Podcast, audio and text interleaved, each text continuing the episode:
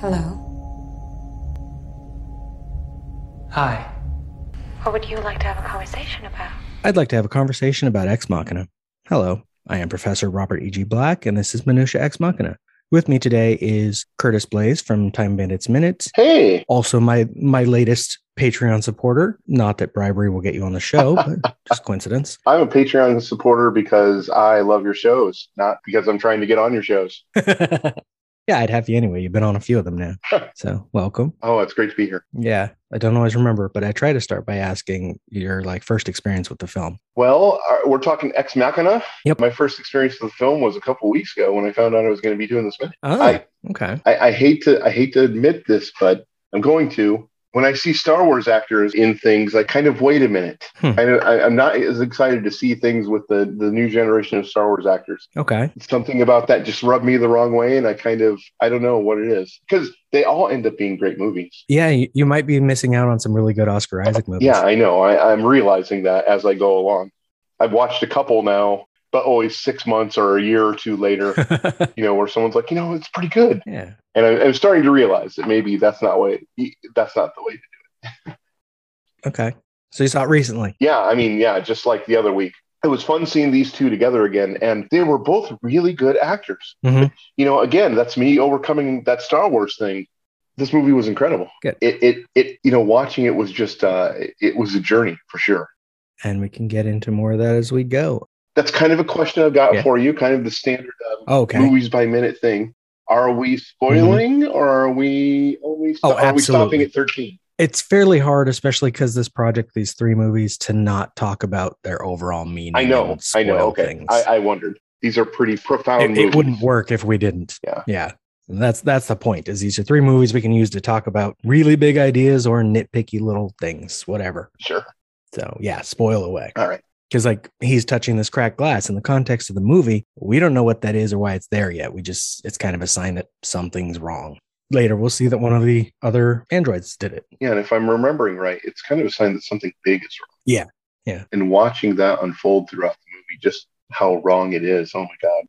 oh uh, yeah there's a larger structure that isn't even a main part of the plot is the fact that all of nathan's androids are female Yeah. and he keeps them locked in his basement basically yeah. Okay. So if we're going to talk about that, yeah he kind of is this genius who is doing all this stuff, but, you know, just a, yet another guy who's led by his dick. Yeah. I mean, I've said many times there's a chance that Caleb is AI. And I'm like, maybe that's just me hoping Nathan tried something different, but I don't think so. Nathan's, Oh, he's got problems. yeah. I went into this movie thinking, okay, Caleb's AI. I thought for sure that was going to be a big reveal. It fits. It's not a, anything that's revealed because, like, even when he checks, there's blood. Yeah. It seems like he's not. Yeah. But the biggest point of the movie is it doesn't matter that much, is because either way, he's being manipulated to interact a very specific way by Nathan and by Ava. I feel like if Nathan was a good guy, he would have made Caleb AI, and that would be the Turing test. Hmm. yeah. Have one AI talk to another and see if they can figure it Yeah. out. but he's got a black hole in his soul Yeah. that doesn't allow him to think that deeply about it. He just wants to see if people can tell his sex bots apart from humans. Yeah, basically. Which is kind of weird in a world where, you know, people have sex with dolls that don't have robotic parts that make them move on their own and uh, it, it, it it's almost unnecessary. Well, there was something uh, back in the 90s, there used to be a saying going around Hmm. that technology doesn't advance unless there's a use for it in pornography. Yeah. And this would kind of seem to be that thing like, why would we want someone to emotionally respond to us in a way that we could emotionally respond back unless it was for sex? Right. And that seems to be what's driving Nathan. We want it as close to reality as possible, but we want to be able to turn it off if it doesn't obey. Right.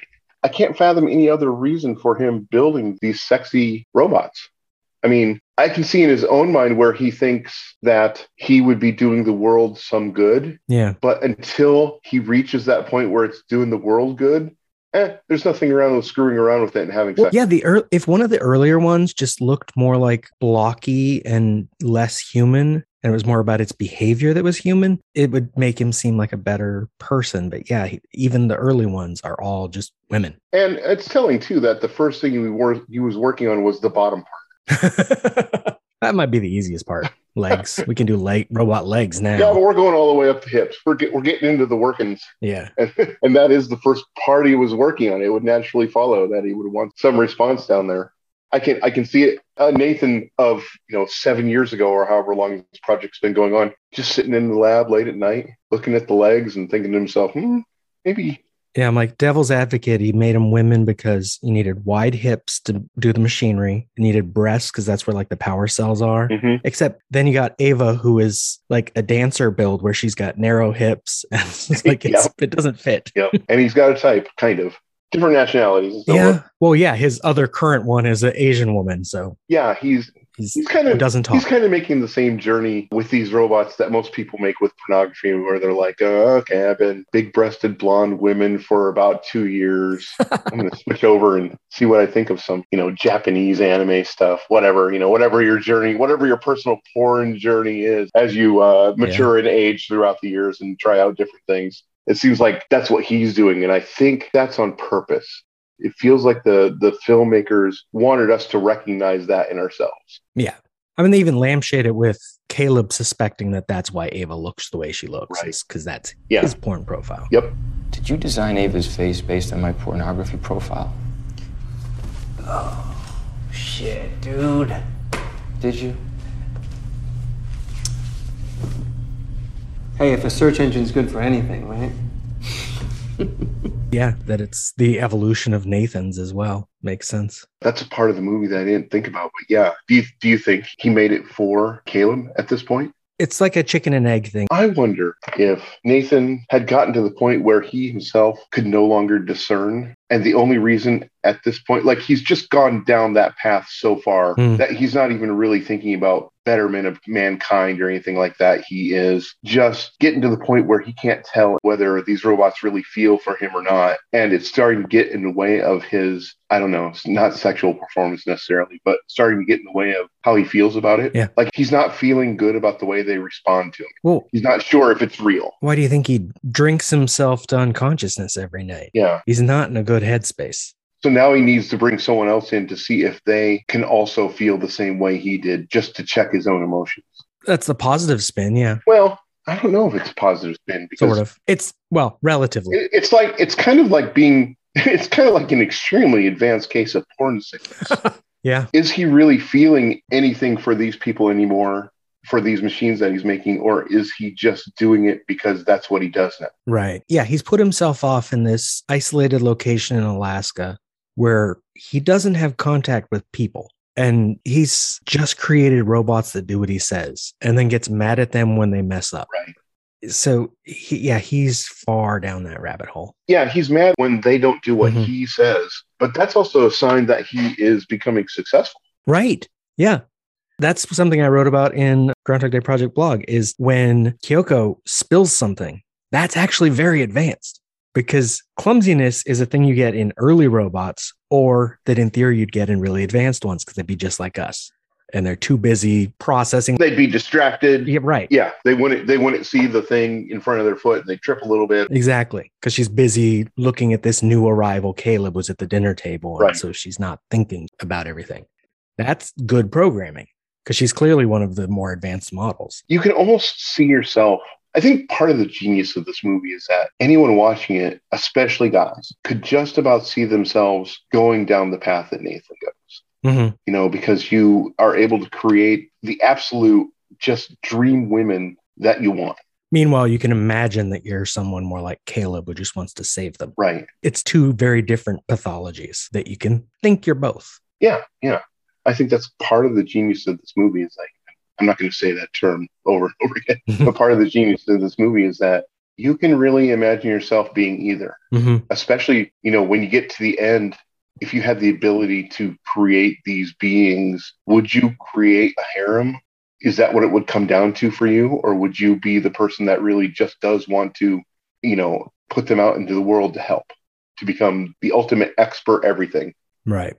Then the question comes down to like, what are they going to help? Oh yeah, that's that is kind of the thing through the movie. That's that's the dawning horror in this movie is you really just are creating beings that can mimic love. Or hate? Or if he's successful, they're just people. Right. But the only reason to actually make AI and robots is to have them as servants. Well, I was going to bring that up. What is anyone working on this for other than to create indestructible slaves? Yeah. I mean, we want someone who can go out in space without a 50 bajillion dollar spacesuit. Exactly. Like the Boston Dynamics robots, where they are training them to walk on uneven surfaces of rocks and boulders because they want to use them in space. Right. You make an AI that's this close to human, you're basically just making legal slavery. What he's really doing, this is a spiritual prequel to a Blade Runner. Oh, yeah. because what we need is people that won't object to any kind of sex that we want and any kind of conditions, any kind of hardworking, nonstop work conditions. hmm The the pursuit of AI, especially in this form that seems to take human form, just seems to be us trying to get back to having slaves that don't object Yeah. and that are morally okay to be slaves. Which, in that sense, the first Blade Runner film version, at least, they put those robots off planet to do work. Mhm. They didn't keep them around in the city. The only artificial life they had in LA were animals because people couldn't have pets. Right. And in the book, that's a major part of Do Androids Dream of Electric Sheep? Otherwise, yeah, there's, as you said, he's making sex bots, which is what this film plays on, even I forget exactly how the, the tone of the trailer, but visually they're showing you this like sexy AI and you're like, oh, I, I want to watch that. And then you get in there and it's making you reflect on who you are, and Right. what it means to be people and how we enslave each other. it's, it's a lot. and as i said before the first part of that is sex Yeah. that's what we want first is to be able to have unlimited fantasy sex without any moral problems Which is the a big difference between Nathan and Caleb as well. is Nathan assumes that's what Caleb is interested in. Like he tells him outright, if you had sex, you could, and she'd enjoy it. But Caleb doesn't seem to be interested in Ava that way. well i, I don't think anybody okay anybody who came into this project having been chosen as the man to do the Turing Mhm. test would come in bright eyed and bushy tailed and idealistic. Yeah. And Nathan is just so up in his head. He's just all about how can I make better sex bots. Yep. He really has just lost his And then our first introduction of Ava visually is through glass. So it's like she's on a screen and it's a silhouette introduced as an object Yeah. till she walks out and we see, oh, wait, she's got a human face. Well, and it's it's not just that she's introduced as an object. It's that she is. Let me just gather my thoughts for a second here. It's As a boudoir photographer, Ah, like some Yeah. things really hit me here. Her silhouette is kind of alluring too. It's like oh, yeah. you know, looking over her shoulder. She's introduced kind of as a sex object right from the beginning. hmm And it's what part of why they cast her is she has a very distinct sort of poise. Yeah. Every little step is very balanced and attractive. And then the very first shot you see of her not in silhouette at about second fifty. Or, I don't mean to be crude, but we've got like clear camel toe. Well, and that's because the outfit that the actress is wearing is very tight. Yeah. That gray part of the skin is what she's wearing all around. It's got texture, so it was very easy to edit out for the effects. there's, there's deliberate lighting to highlight that stuff too. Mm, yeah. we've got we've got lighting coming up from underneath so that the shadows highlight everything. Yeah, even though she's mechanical, she is clearly naked.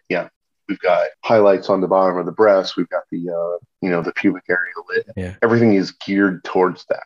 That's why one one of my favorite parts of the movie later, I mean, I'll talk about it a lot when we get there, is when she puts on the dress. Her putting on a dress is sort of shot the same way you would shoot someone taking off a dress in a different film. Oh yeah, I totally It's got that. paying attention to body detailed body parts and the way she grabs the hem because she's nervous and Yep. it's a whole thing where here she's clearly naked but doesn't seem like she cares It doesn't seem like she is supposed to know that, right and it doesn't seem like he's he may notice that, but being idealistic and new and fresh, he is probably just putting that out of his mind. he's so focused on that see-through and part in the middle and Right. moving parts inside Right. yeah he probably doesn't notice that we notice it especially you and i because we're watching this minute over and over and seeing how the shots play you're a photographer i'm watching this movie a minute at a time you focus in on different details than he would I didn't even catch that the inner parts were moving until a couple of scenes into it, where it's like, oh, we've got other parts of this person. And the parts do all fit together. Their uh, 3D modeling design, they ended up printing those for the parts we see in his lab later. and they fit together perfectly and would move if you had machinery on them. Sure. So designed fairly well. This seems like an extension of how C3PO was thought out by George Lucas. Yeah. Whenever C3PO moved around, there was a sense, and sometimes visually, you know, you could see little tiny things moving around on him to make him move. Mm-hmm. And you imagine something like this inside of it. Yeah. And so we're we're using that film language that we've had now for 50 years to uh they're standing on the shoulders of that. Well, and even that was standing on the shoulders of Metropolis Oh, sure, yeah, yeah. because the same feminine. I mean, C3PO is not strictly speaking feminine, but uh, what's the name? Anthony Daniels is a very thin guy. He's not very, it's not the most masculine silhouette. I'm not really talking about femininity now. I'm Right. talking about humanity. Yeah. and the way that you would have to pull that off with delicate dance inside with all the little servo motors and everything moving things Right. slightly. Which humanity has. Yeah. We got moving joints we sure do. hidden inside. All you gotta do is model it after the real thing and it should work. Well, that's uh, that's an interesting thought because you know, well, that's kind of one of the unknown things about robots that I think the uh, Boston Dynamics people are starting to solve Hmm. because it's our inner ear that's giving us the sense of what's wrong. Oh yeah, yeah. Balance Hmm. and all that. and that's not really replicated. You have to have just a thousand different systems instead of one thing, you know, in a robot. Well, yeah, we have a fairly basic sense of where our limbs are at any time. As I understand it, that's a really hard thing to put into a robot. Right, It moves a limb and then forgets where that limb is until it needs to move it again. right. Where we always have that sense and also have the ability to ignore that sense when we're sitting in one place for too long. Otherwise, we'd be overwhelmed by things touching us. On that topic, I got lost a little bit while I was watching this movie. Uh, I mean, lost in it. Okay. Like as I was watching the performance, I actually had the thought, you know, oh God, isn't it incredible how subtle this robot is moving? Mhm. Isn't it just incredible, you know, the, the complexity, what I'm watching Yeah. is happening here? And then it's like, oh, no, no, this is an actress. Mm-hmm. Yeah. of course she's acting human but uh, my mind had it had just convinced me that she was this android Well, right. She has very precise movements. It feels mechanical, yeah really good mechanical. yeah especially later on when we start talking about how she regulates her voice hmm like the flush response Yeah. you know little facial ticks little micro movements which of course is an actress who's a human and knows how to do that Right. but by the time you get there this filmmaker did such a good job of drawing you into the world that you forget that you're watching a human trying to be mechanical you're actually thinking to yourself this is a robot acting really convincingly human Well, writer and director Alex Garland, visual effects supervisor Andrew Whitehurst, who both worked on Annihilation, which I covered previously.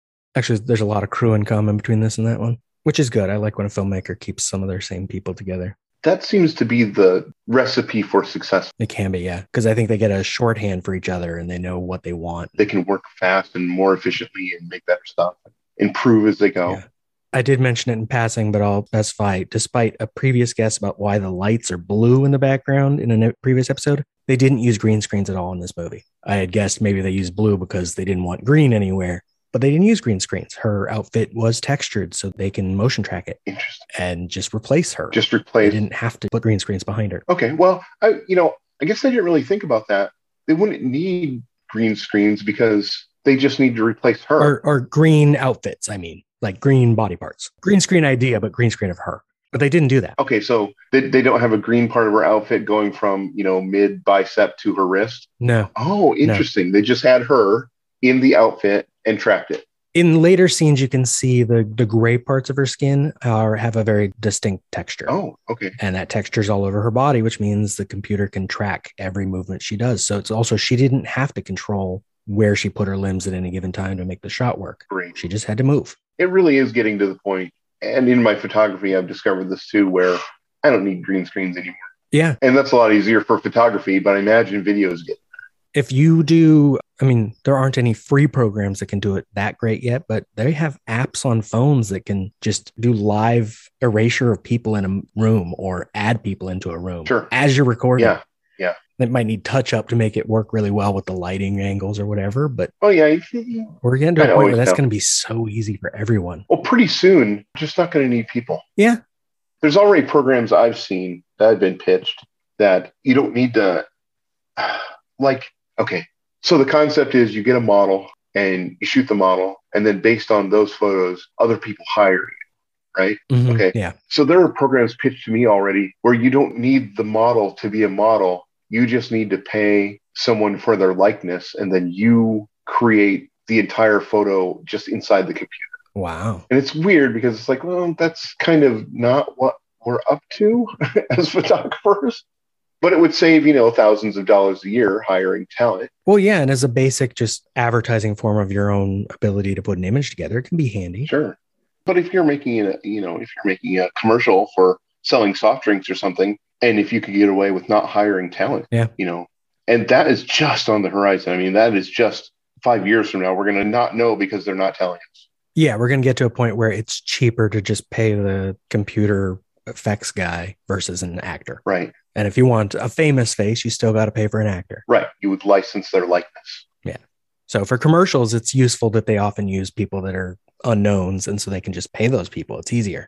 But yeah, we're getting to the point where it won't be. If you're at the point where you only have to pay someone five hundred dollars, four hundred fifty as a day rate, you know, whatever the standard is right now for SAG, if you can just pay them Yeah. four hundred bucks rather than a computer guy thousand dollars, then you're still good. But pretty soon Mhm. there's just going to be a program, Yep. and it isn't going to cost thousand dollars for a guy to create it. Someone's just going to press a button.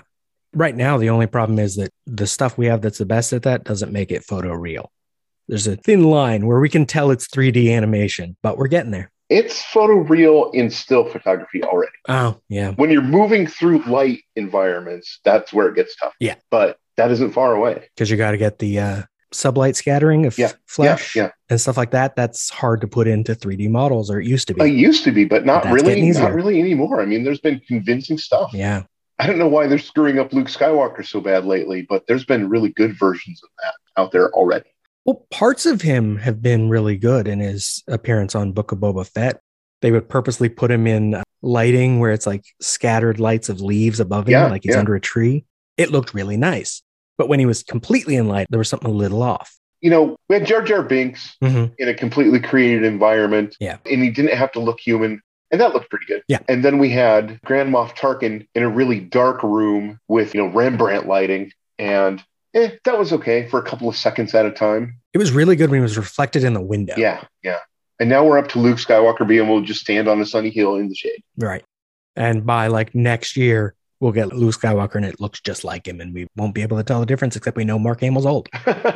Except that we know, yeah. Right. And that's the key. if we didn't know, At some point, I imagine a movie is going to be made and they're going to make the whole movie and they're going to release it. And then as the box office starts to fade a little bit, they're going to announce, oh, and by the way, we totally made this in a computer without any real actors or sets. well, there were parts of Spider Man No Way Home that recently got attention that people didn't realize were effect shots. Oh, sure. Yeah. Flash is at a college party and the actor was not at that party. Yeah. It's not a big like fight scene or Spider Man swinging around. So we don't even assume it's going to be effects. So we don't look for it. And that kind of stuff has been going on for a decade now, where Mhm. backgrounds, Yeah. especially, Yeah. where it, it feels like like you don't even realize that they're just sitting in a green screen studio Uh-huh. because they've gotten so good at it. What they what they need to do is instead of giving us Mark Hamill, give us an actor we aren't familiar with that is just fake on the screen and see if we can tell. Yeah, not someone dead, not someone old. It's just like we didn't have so and so there on that day, so we just insert it. Well, it brings it back around to your trilogy here. What is real? Well, yeah, and I was thinking of like The Crow, where they took shots of Brandon Lee from earlier in the film and just used them again, just switched out the background. I didn't realize that was happening. Yeah, because he he died before they had finished all the shots they needed, and so a couple scenes that were very important, they just used a different shot of him walking down the alley, and I think they added rain, Nice, so it looked like a different scene. nice. Okay, and then they replaced his face on a couple shots with someone else walking around. yeah. So there's just going to be a day where all we're watching is animation. Yeah. and the only people left making live action things are going to be like 14 year olds. Oh, who am I kidding? The 14 year olds will probably make the first the first movie that fools someone in the first place. Yeah, I mean, you already have them using live avatars on like TikTok videos. Yeah. They're just cartoonish. They're all right, but Well, I they're bet but it they're was. already better than us. They already know. They already Uh-huh. are using the advanced tools that we're going. Wait, wait, yeah, wait. they're growing wait. up with it. How is this like Photoshop? What? What? now back to the minute and Ava. I had some notes on her design because they specifically did not copy other robots. what does that mean to specifically not copy? Like they didn't go and look at like what did the robot from Metropolis look like or what did robots look like in movies. and try to copy the internal workings of her. Okay. Instead, they copied some sculptures by Konstantin Brancusi and specifically racing car suspensions, Oh yeah, that makes sense. which I thought was interesting that the way they designed her was after a car. And they had some concept paintings by Jock, which is cool. 'cause I like his work. Her design was a little bit different in the script. It's described when we first see her as interior house observation room day. What appears to be a neon colored jellyfish, tendrils like axons hanging in a black blue liquid space. Reveal the jellyfish is contained in a glass orb, which is held in an exposed cavity at the back of a machined skull shape. So her brain is like this weird little jellyfish thing and it's swimming around, which is part of a robot girl. Her name is Ava. Proportioned as a slender female in her 20s, her limbs and torso are a mixture of metal and plastic and carbon fiber. Garland had a clear vision of, And really executed it perfectly. What you're describing, Mhm. except for the jellyfish. but even the brain, when we see the other one close up, we see it does seem like it almost has moving parts inside. Sure. It's like one of those laser cut glass sculptures where the sculpture's in the middle, but with a little bit of movement to it, like a brain would be if its neurons fire. You can see that. The etchings on the on the piece of glass. Do they serve a purpose or are they just art? I actually only noticed them just a couple episodes ago, and I don't know because they only seem to be on the one side of the booth, or at least the way the lighting is. That's the only place we see them. where you can see into her what I'm gonna call apartment. They're there. Yeah. Between him in the I don't know, the you know, the receiving room. Well, he's in glass that's glass on three sides. Yeah. We only see those etchings, at least in this minute and last minute, on the side toward the inside of her room, not either the left or the right. Oh, I, But they might be on all those glass panels. I'm not sure. Just a quick note as I'm editing this more than a month after we recorded. I did realize later that the circle design is the logo for Nathan's company, Blue Book. Why it's on this glass in this particular location, I'm not sure. You mean those circle patterns, right? yeah, the circle patterns. Yeah. Yeah. And we haven't got a good enough look at them to see if there's a specific pattern to them other than circular concentric circles. Well, that's They the haven't been thing. lit well enough yet. it seems like one of those things where it definitely works as a design thing because they deliberately have a light shining through one. Mm-hmm. If there's a light in a room like the uh like the door pass light, it's going through it so that you know you're not imagining. it. Yeah. And you know later on at second 50 or whatever when she comes into the room, one of the lights in her room is shining through it so that you know you're not seeing something. They almost look like some sort of circuit pattern, except they don't quite connect to each other. There's little bits that seem separate. I'm hoping we get a better look at them later now that I know they're there, or I find some notes on the set design. Yeah, I couldn't find anything on the set design. I found notes from the set decoration, but the windows would be the design, not the decoration. So they'd be a little different. I don't know who made that choice and what that choice was. Makes you wonder, you know, Right. it would have to be purpose built. hmm Nathan would have had to do that. And it's in view of the camera. And it's on the panel that's cracked. So it's been there a while. Yeah. It could just be sensors in the glass themselves, except it looks like the pattern overlaps the edges of the panes as well. Yeah. So I don't, I don't know. It might have even been put there in post production, wasn't even on the glass. Uh, in which case, then it's even more deliberate and serving some specific Story. purpose. And yeah, Or it could be we could hold our cameras up to it and scan it, and it would take us to a website. It's a QR code. it's actually a secret map to the real Nathan's Alaskan bunker. Oh my God. The true story on which this is Uh-huh. based. Yes. See, we don't even know that it's real. but mean, that's the secret. have you is that been to it's telling Alaska? us. Yes, actually. Well, so have I. But not the whole thing. So I don't know. There could be a 200 square mile expanse of a secret AI lab for all I know. Yeah. It could be that the guy that went into the wild and starved to death on that bus I can't was ask. actually on his property and Nathan killed him. or he was Nathan's first experiment. Then when he was done with him, we put him in the bus. He, he was his first experiment and he just escaped and went off into the wild and was never seen again. Ava at least has the sense to, you know, go to the city. To the around intersection, people. yeah, Mhm. to experience it. So she was having this real emotion about that feeling, even though she wasn't having, you know, a real emotion about Caleb. And you see, this is why I asked about spoilers before, because you've got 100 minutes left to go. Yeah. And we're already talking about did she really feel anything for Caleb? Yeah. I mean, we had to, especially in this minute, because, you know, what happened? The, the description of this minute is basically he looks through the glass, sees her silhouette. She walks out of his sight, emerges again, and says hello. That's it. we needed something else to talk about. It's not like a boring action scene where for a minute No. you just have two cars chasing each other while the people inside shoot at each other. no. The atmosphere that this is setting up is just, you know, the tension you're feeling as this reveal happens. This is a really big deal. There's characterization going on in this silence too, because the way he just like is very rigid and like leaning in a little bit, he's fascinated. Her abrupt like head turn, like she knows he's watching, but she still stops and looks at him Yeah. before continuing walking and then walks around that wall. She didn't have to. She could have walked directly toward the glass, but she goes over through her little closet area and comes out the other side. Well, they've got the little speaky bank window thing on their side, right? Uh, they're on they're on both panels on this side of the booth. Yeah, because the crack is right next to one. Which I did look those up since last episode because I talked about them last time. They are just called speak through grills. Speak through girls. I didn't know if they had a name. I guess by this point, Nathan would have controlled all the environments in the in the entire lab. Yeah. He wouldn't have just had the lab itself be the only clean room. Exactly. Yeah, the fact that he left this crack behind is maybe a revealing detail about Nathan as well, because he could have replaced that panel as soon as the other one broke it. Yeah, but he's ignoring But he didn't. he's ignoring the damage that's getting. He's already that far gone. Well, also, I forgot to look this up. I was going to to see how heavy a glass panel like that would be because we can sort of gauge the thickness based on the crack. Yeah. It's fairly thick. So this is going to be heavy. It's floor to ceiling. So it's like eight feet or more. I think Donald Gleason's fairly tall. The ceiling's well above him. So probably Nathan just couldn't replace it himself. yeah, if only he had some really strong AIs to help him. AI robots to help. him. Well, I'm guessing because he's aiming for human, his AIs aren't extra strong. We don't see them uh, use like super strength. And they get beat apart pretty easily. Yeah. They might even be weaker. Right. Well, they're certainly fragile in that you can see where their limbs are and aim for the joint. Yeah. He gets her arm off fairly easily later. Well, and that kind of bothers me because I've had to brute force break apart uh, that kind of woven plastic stuff. Mhm. What am- what's the word? Oh my god. Okay, well, Your sex bot. I've had to break apart my sex box. Actually, it was my bike, and it's not easy at all. It did not come apart as easily as it did with him when he was breaking her armor. Which means maybe he knows where the weak spots are as well. He knows what he can do to stop her. Right. Because he knows he- she's might try to get out. I mean, that's the point. His whole plot is that he wants her to want out to see what Caleb will do, which is fucked up.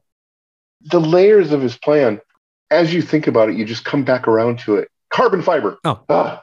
Oh, yeah. I just said that too Yeah. in the description of the design. what do you think Nathan wanted to happen?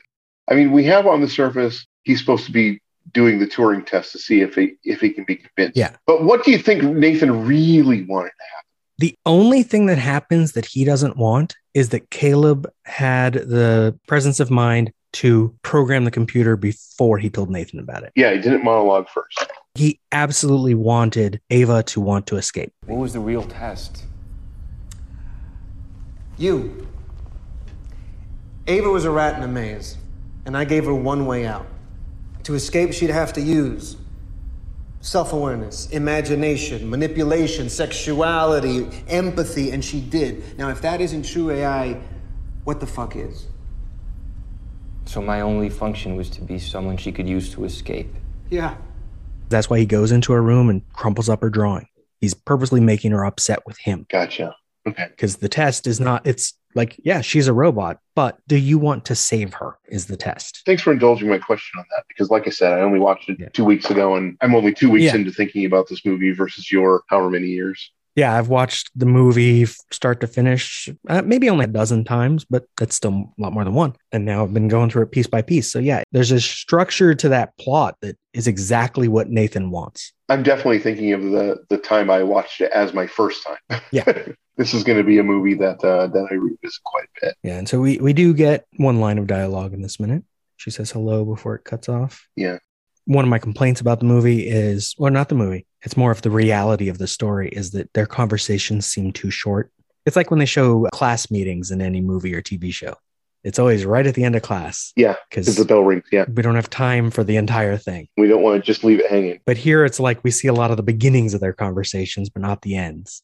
I'm like, if I was doing what Caleb's doing, I would be there all day. I'm like, we're going to hang out. We're going to play checkers. We're going to play some motherboard games. We're going to watch some movies together. I want to see what she thinks about stuff. Especially if I was falling for. her. Oh, yeah. I'm gonna go have dinner in the vestibule. Yeah. Okay. If I was falling for her and got past the whole this is a machine thing and just was having genuine emotions, I would not be in my bedroom. Right. Like, what is he doing hanging out outside with Nathan? Right. I see why he tours the lab. You know, you want to see the internal stuff. You want to see how it was programmed and put together. He's curious. Yeah. But I'm not hanging out with Nathan. I'm hanging out with the robot. The movie The Arrival. Yeah. The Yep, Arrival. same problem. You think it's the same problem? To me, it kind of felt Well, I, I got that a one they sense- had they at least explained it in context Yeah. is that it opens up for this amount of time and then it kicks us out Yeah. fine you explained it i'm good this one it's like there's no reason he has to get out of that room Yeah, you're right. You're right. I was thinking this is a perfect movie, but now I'm throwing that in the trash. He's got all day and there's no need to rush. right she can charge her power sitting there while they're talking Yeah. clearly we see it happen Yeah. so all he's got to do is go make himself a sandwich and come back So, what's your impression of how long you spend inside conducting the test, so to speak, every day? that's part of the problem is it feels like he i don't think he's spending much more time than we see because there'd be more to talk about when he's like debriefing as it were with nathan later after one of the sessions he specifically references E- Some- a everything we joke she saw. made. Oh. Yeah, that we saw yeah, you're right. You're right. he doesn't reference things we didn't see that also would be it's a filmmaking problem really Yeah, less the film specifically and more film structures that we don't want to see a long conversation. But what if he had one long session with her and that's what the movie is? You know, it's like my dinner with Andre, except my dinner with Android. I was I Huh. was just thinking that. What if the movie It's was so close. just the conversation? My dinner with Android. yeah. Over the course of a conversation, I mean, we get like before sunrise, they have 12 hours to fall in love. This is one conversation with an AI. What happens? That would be hard to write, but it would be amazing to watch if it was put together well. Be hard for my wife to watch.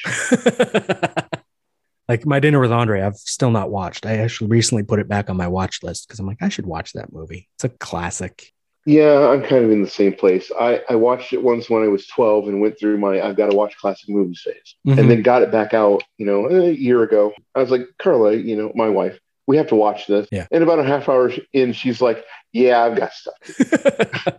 I'm just hoping it turns out to be as good as people say or have said, so that I don't just want to pick up my phone during it. What I remember from when I was 12 and we didn't have phones Mm-hmm. is that it got long at about the hour point, but then got you back. cool. So, any other comments on this minute or this movie before we get out of here No. for today? They did a very good job of showing us her walking from one room to another. And that is important, even if it's minimal. I, y- you know, it sounds like I was making a joke. but Really, they they No, put yeah. so much into this minute, so much development into this minute with no dialogue, no one telling us what we're supposed to think. Right. Yeah. but we get an idea what they're thinking. We can infer stuff about Nathan because of like the cracked glass and her design. no, all that. I mean, there's There's just room for so much. every second of this movie forwards the plot and, and points towards something that's going to happen. Yeah. Which is why I was thinking, you know, you giving me two movies that I hadn't seen before you told me I was going to be on this trilogy, and both of them are just why didn't I watch these? These are almost perfect. Good, good. And, and really, the third one is perfect already, but we already knew that because I've seen it Right, you've already seen it. 147,000 times. so, if people want to hear you talk about other movies, perfect or not, where can they find you? the best way is just to come to Facebook. I know Facebook, but the best way is just go to Facebook and look up the Time Bandits Minute, and that'll lead you to that. And that's the current thing I'm working on with Duncan. And Better Off Dead Minute, of course, is a weird fan favorite where we have like 500 listeners every time we release an episode, in spite of the fact that we only do so once a quarter. Yeah, that's about it. You can come see the local news in Sac City, Iowa, if you look it up online. I, I'm the editor for the for the Sac News here. We have some crazy crime because FOIA is working well in Iowa. Mm. Those are the places. Okay. Thank you for listening. Minutia Ex Machina is just one part of an existential trilogy of podcasts. Tune in every Tuesday for more Ex Machina, every Wednesday for the Groundhog Day Project Minute by Minute, and every Thursday for Eternal Sunshine of the Spotless Minute. Follow this show on Twitter at X Minutia, Instagram Minutia underscore X underscore Machina, or Facebook Minutia Ex Machina. Or since this is a production of Lemming Drop Studio, you can find links to those and more at lemmingdrops.com or join the Facebook group Lemming Drops Studio Tour. And you can support all my shows at patreon.com slash lemmingdrops. Until next time. What imperative does a gray box have to interact with another gray box? Can consciousness exist without interaction? The real test is to show you that she's a robot and then see if you still feel she has consciousness.